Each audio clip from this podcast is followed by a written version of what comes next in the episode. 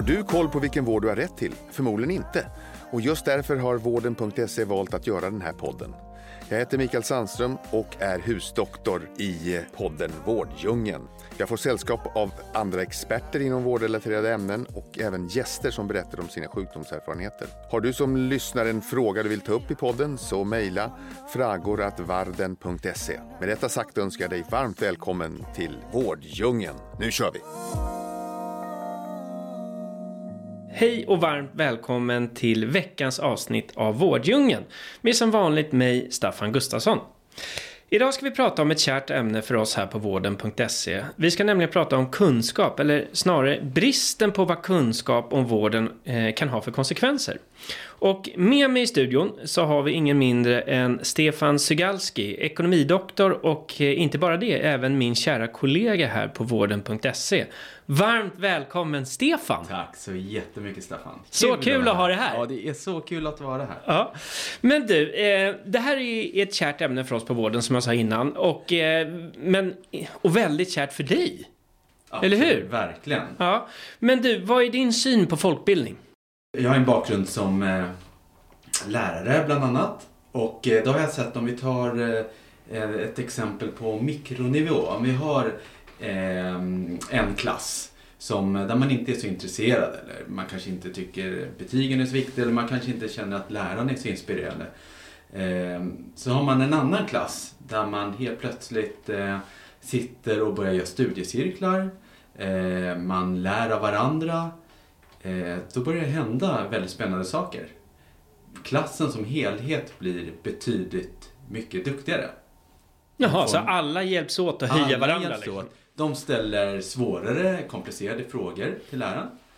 Och eh, det blir bättre diskussioner. Fler blir involverade. Mm. Och eh, de får mycket bättre på proven. Mm. Och, eh, De inspirerar varandra de inspirerar varandra. Och Ja. det, det är ju jättebra. Men de har också sett att det kan också ställa till det lite för mig som lärare. För enligt det här på långa systemet som vi har så ska det vara lite no- normalfördelning när man delar ut betyg. Mm. Så vad händer då när helt plötsligt man har en klass där jättemånga är jätteduktiga? Ja, alla Alltså, kan ju inte få högsta Alla betyg. kan inte få högsta. Det, det är ju så här. Det är ett problem så. Men om Ja. vi tar istället utanför verkliga livet Ja. så är det ju jättebra om folk ehm, ökar kunskapen tillsammans. Mm. Mhm. Det behövs ju ledare, det behövs ju de som driver på, som kan svara på de komplicerade frågorna, som berättar lite som det är, som inspirerar. Men sen, riktig folkbildning, det blir när man faktiskt börjar lära av varandra. Mhm. Och eh, eh, kunskapsnivån ökar. Det blir som en snöbollseffekt typ eller? Precis så. Ja. Och eh, Sverige och eh, ja, Tyskland är lite speciella på det sättet att vi, vi gillar ju det här med till exempel folk, folkbildande hälsokampanjer. Mm. Eh, drick varannan vatten. Spola kröken. Alltså, det ska man också göra. Ja. ja. men sådana där saker. Men du, hur har det sett ut historiskt då med folkbildning? Jo, folkbildningen började systematiskt redan på början på 1800-talet. Mm. Och så växte det parallellt med de olika folkrörelserna. Mm. Och eh, de första folkhögskolorna bildades eh, på 1860-talet. Och eh, sen kunde man se att det började komma upp olika studieförbund och eh, olika läscirklar. Och eh, det är ändå så att, också så att staten har hjälpt till med att ge fortfarande bidrag till att driva folkbildning. Mm. Och till exempel när radion startade så fick den ett tydligt folkbildningsuppdrag. Mm. Och det är där det är så intressant för en sån eh, aktör som vi, som faktiskt ser att ja, men vi använder ju internet, vi använder ju vår, vår eh, söktjänst, vår hemsida, vår sajt till att bedriva folkbildning. Mm. Och eh, det man kan säga att folkbildning, det är fri. Den är frimär- frivillig, som gör att det inte är påtvingat att ta till sig den här kunskapen. Eh, men det är väldigt viktigt för eh, att stärka demokratin och eh, liksom att stärka samhället i helhet. Att när folk vet hur saker fungerar tar man bättre val. Mm. Och man är ofta nöjdare Mm. när man vet hur saker fungerar. Man går inte runt och är i ovisshet. Mm. Och du, eh, om vi ska då koppla, vi, om man ska koppla den här kunskapen eh, generellt hos svenskarna då, eh, till vården. Hur, v- vad vet man om vården? Alltså inte då vården.se utan vården som helhet. Nej, men man kan säga att svenskar, eller man säger konsumenter, är idag, idag väldigt insatta i de flesta eh, ämnena. Kan man väldigt- säga att patienter nu beter sig som konsumenter. Jo, men det kan man ju säga. Det, man, det, det kan man absolut säga. Man kan definitivt säga det med, säger med corona-effekt har blivit. Att vi har aktivt förändrat vårt beteende när omvärlden förändrades. Mm. Saker som kanske skulle ha tagit eh, mycket längre tid annars. Att eh, människor som annars inte skulle annars inte skulle köpt saker digitalt, Mm. helt plötsligt besöker vårdgivare digitalt. Mm. Eh, och det har gjort att vårdgivarna har fått anpassa sig mycket snabbare. Mm. Eh, en sån sak. Men, men eh, i de flesta ämnen så har man väldigt bra koll. Det är en googling bort kan man ju säga. Eller så frågar man andra. Man kan hitta forum på andra sidan jordklotet och så, och så vidare. Men vården är ju väldigt komplex. Mm. Alltså det är, vi brukar säga att det är 11% av BNP. Det är det Mm. första man frågar när man träffar någon. Hur mår du? Ändå så är det väldigt svårt att veta hur det fungerar. Mm. Och det har vi sett i undersökningar som vi har gjort. Det vet ju du om Mm. någon Ja, ja, ja, att, eh, absolut. en miljon svenskar vet inte eh, vilken vårdcentral de tillhör. Man vet inte hur man väljer och när Mm. man får göra det. Rätta svaret är när man vill. Mm. Eh, och eh, det finns ju även koppling till det här med utomregionsvård. Mm. Man vet inte om att det är superbra att man har rätt att åka till en region där det finns eh, kapacitet i vården. Man Mm. behöver inte vänta i den reg- regionen man är. Men det där vet ju inte människor om. Nej. Och det är precis det du nämner nu. Det är ju hela liksom fröet till varför jag var en av de som startade vården. Det är just den här frustrationen är att vi har jättebra vård men man har ingen aning om var man kan ta vägen. Nej, nej. Och det första är ju då att samla allting på ett ställe. Ja, Att veta, ja. ja men här, absolut. Här, här, här har jag en startpunkt i varje fall. Ja. Mm. Men du, eh, en annan sak då. Eh, vad, om man tänker på det här kunskapsgapet som faktiskt finns, eller bristen på kunskap. Vad kan det ha för negativa konsekvenser då? Det kan ha ganska allvarliga eh, konsekvenser både för individer och samhället som helhet. Mm. Eh, om vi börjar med eh, vad det är för patienter, liksom medborgarna i Sverige. Så om vi säger att det är svårighet att navigera i sjukvårdssystemet Mm. så blir det att eh, det kan skapa ganska stora klyftor mellan olika grupper i samhället. Alltså socioekonomiskt utsatta grupper, äldre personer, minoritetsgrupper. Om man inte vet, okej, vart ska jag ta vägen? Mm. Ja, men, vi har även gjort undersökningar som visar att en del avstår från att söka vård alls. Man vet inte vart man ska ta vägen. Man vet att vården är väldigt hårt ansatt. Mm. Då kanske man väntar för länge. Mm. Och det kan göra att man själv får en mycket allvarligare sjukdom. Mm. Det kan göra att eh, man måste uppsöka mycket dyrare vård Mm. också, alltså specialistvård. Och skapa massa lidande under tiden kanske? Precis, och att man blir sjukskriven mycket Mm. längre. Mm. Det- Det är ganska allvarliga konsekvenser.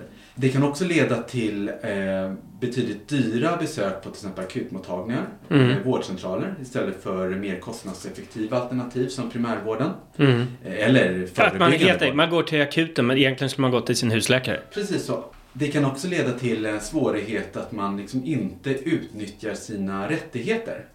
Och som patient har vi, vården i Sverige är ju jättebra. Mm. Vi har ju väldigt bra rättigheter.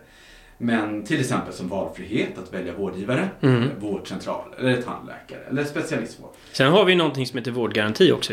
Det har vi också. Man har också svårighet att ut- utnyttja sina rättigheter. Mm. Som patient har man ju väldigt eh, mycket bra och viktiga rättigheter som rätterna till valfrihet, att Mhm. välja vårdgivare, till exempel vårdcentral. Man har också rätt till information om sin diagnos och behandling. Och man har också rätt att vara delaktig i beslut om sin vård. Och om människor inte är medvetna om sina rättigheter så kan de ju ha svårt att utnyttja dem. Mm. Alltså, då utnyttjar man dem inte fullt ut. Och det kan leda till att man inte får den vård man har rätt till och att eh, mina behov inte blir tillgodosatta. Mm. Och det kan leda till att man eh, känner misstro Mm. mot vården. Ingen ser mig, ingen Eller en lyssnar på mig. hopplöshet. Hopplöshet. Ja. Eh, och det är ju inte bra. Mm. Det kan också leda till risk för felaktig behandling. Mm. För om man inte vet hur det fungerar, om jag inte vet hur jag ska ge information, rätt information till, till min läkare, Mm. eh, då ger jag kanske inte korrekt och fullständig information. Och det kan ju bli, ge en felaktig diagnos om det vill sig riktigt illa. Mm. Det kan ge fel behandling Mm. och det kan ju ge liksom mig som patient en väldigt allvarlig eh, konsekvens på min hälsa. Mm. Eh, Så det här med kommunikation åt båda hållen, att vårdgivare och patienter förstår varandra är jätteviktigt. Och då är det också viktigt att man eh, förstår varandra och att det finns en grundläggande kunskap. Mm. Och sen är det, om man får fortsätta, så är det en av grundbultarna i svenska vårdsystemet är det här med jämlik vård. Mm. Och man... Ja, och och det, vad det innebär, det är väl alltså, oavsett var i landet man bor så ska man ha ungefär samma typ av vård. Ja, och det behöver inte bara vara var man bor. Det Nej. kan vara eh, eh, socioekonomiskt eh, utsatta ska ha samma rätt till vård Mm. som någon som bor i ett annat område. Mm. Eh, och eh, om man tycker det är... Det kan vara svårt att, om man inte har kunskap hur det fungerar, om man på grund av kanske språk Mm. eller på grund av, det kan vara med en mängd olika anledningar, då blir det ju mer ojämlikt. Mm. Och det är inte heller så bra. Och hur ser det ut i Sverige idag då? Ökar den här klyftan tycker du? Liksom, eller vad säger forskningen? Eh, både och. Eh, å ena sättet så blir utbildningen betydligt bättre, Mm. mer lättillgänglig, eh, mer eh, kunskap på, och, och information på olika språk. Vi är bättre på att eh, göra vårdcentralen till den första kontakten in. Mm. Eh, vi behöver bli bättre på att berätta om det. Mm. Så att både och. Mm. Man kan säga att dels så ökar klyftorna, ja, men vi blir också bättre på att informera. Mm. Så det är någonting vi behöver göra till, tillsammans. För att eh, konsekvensen kan vara att man har svårt att eh, förstå sina diagnoser. Man kan ha förstå, svårt att förstå vilka behandlingsalternativ och valmöjligheter man har.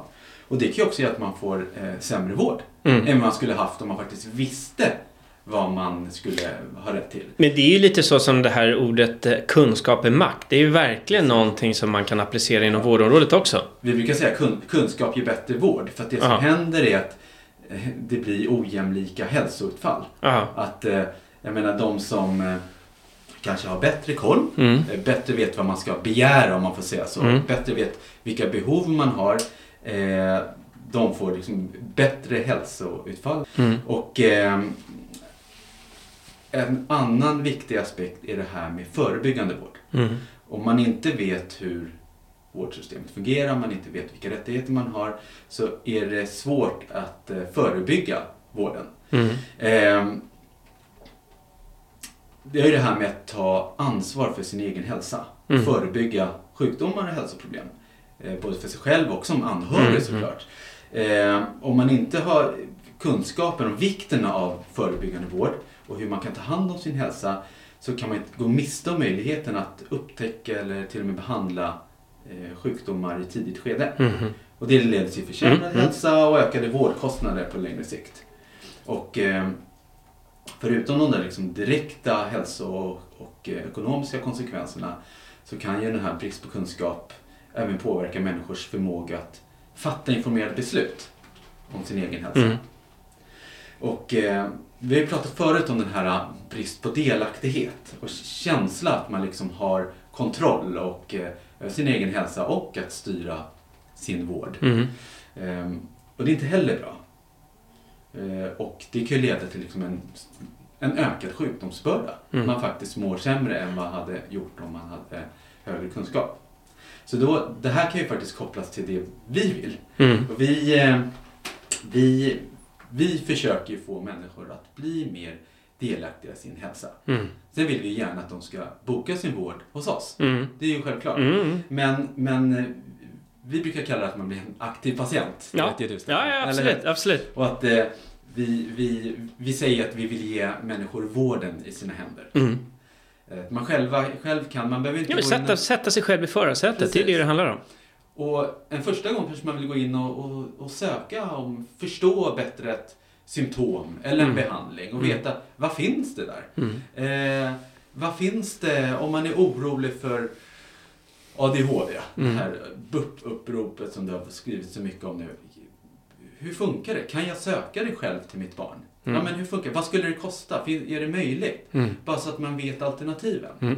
Ehm, och så är det inom, inom alla möjliga om, områden. Vi tar även det här med tandvård. Det är lätt att säga att det är så dyrt att gå till tandläkaren. Mm. Det vet man att många ungdomar tycker som har lämnat liksom den fria tandvården. Mm. Mm. ska betala.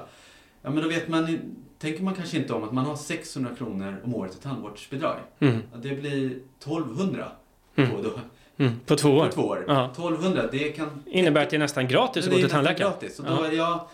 ja, men istället är det liksom en syn på att man tycker att det är dyrt och det är ju brist på kunskap. Mm.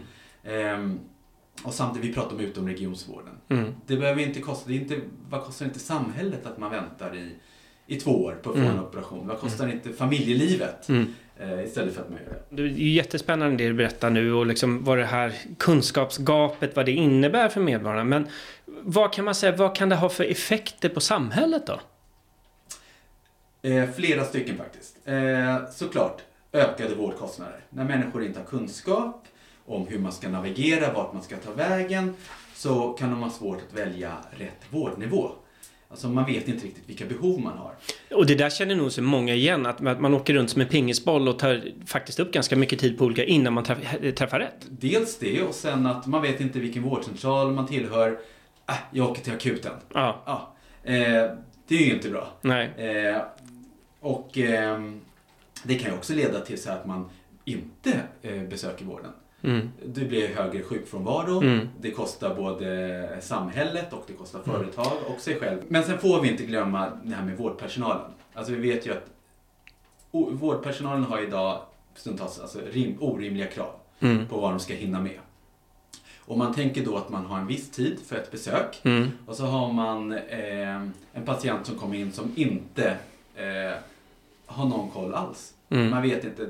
Då ska man alltså hinna, eh, man ska hinna ge vård. Man ska hinna få eh, patienten att känna sig delaktig, eh, förstå vilka val man har, förstå vilken vård man har och känna sig trygg med Mm. besöket. Och jag läste om ett nytt upprop senast bara för några veckor sedan. Det är Mm. tandsköterskorna som vill beskriva sin alarmerande situation. Okej. Med både lön och arbetsbeläggning Ja. och så vidare. Ja, men det kan man förstå. De Mm. har ju en jätteviktig roll också att med den här omvårdnaden och se Mm. till så att allting fungerar i- vid besöket. Det kan jag verkligen förstå. Ehm, eh, och, och vi har också den här kostnaden i form av eh, att det inte blir förebyggande vård. Om befolkningen inte är medveten om vikten att ta hand om sin hälsa och att söka vård i tid så blir det ju mycket mer komplexa och dyrare behandlingar som Mm. krävs. Mm. Eh, Och det ökar trycket på sjukvårdssystemet och tillgängligheten minskar. Mm. Och då, jag har ju faktiskt inte pratat om tillgänglighet. Nej, nej, nej. Det, för det är ju, alltså tillgänglighet är något väldigt återkommande. Mm. Eh, och tillgänglighet och kvalitet är liksom den kommer ju belasta ekonomin i form av högre sjukvårdskostnader och minskad produktivitet. Mm. För att så här, fler blir sjuka, man är sjuka längre och eh, ökade funktionsnedsättningar på grund av att man inte har sökt och fått rätt vård i tid. Mm. Rätt vård i rätt tid. Det är så. Eller hur? Ja. Ehm, och sen har jag faktiskt en punkt kvar och det är det här med poten- potentiella minskad patienttillfredsställelse. Då kan man fråga, ska patienter vara nöjda? Och då kan vi komma tillbaka till det där som du frågar om man kan se en patient som konsument. Mm. För jag tror det är jätteviktigt faktiskt för att att det blir en missmatch mellan vad man förväntar sig av vården och vad som erbjuds. eh, Det tror jag är ett jättestort problem. Mm. För att dels med att man känner att man inte känner sig nöjd med vårdgivare, att man eh, känner sig att ingen lyssnar på mig och att man kanske blir lite osäker på om man har fått rätt vård då. Mm. Eh, Men det behöver inte alls vara fel.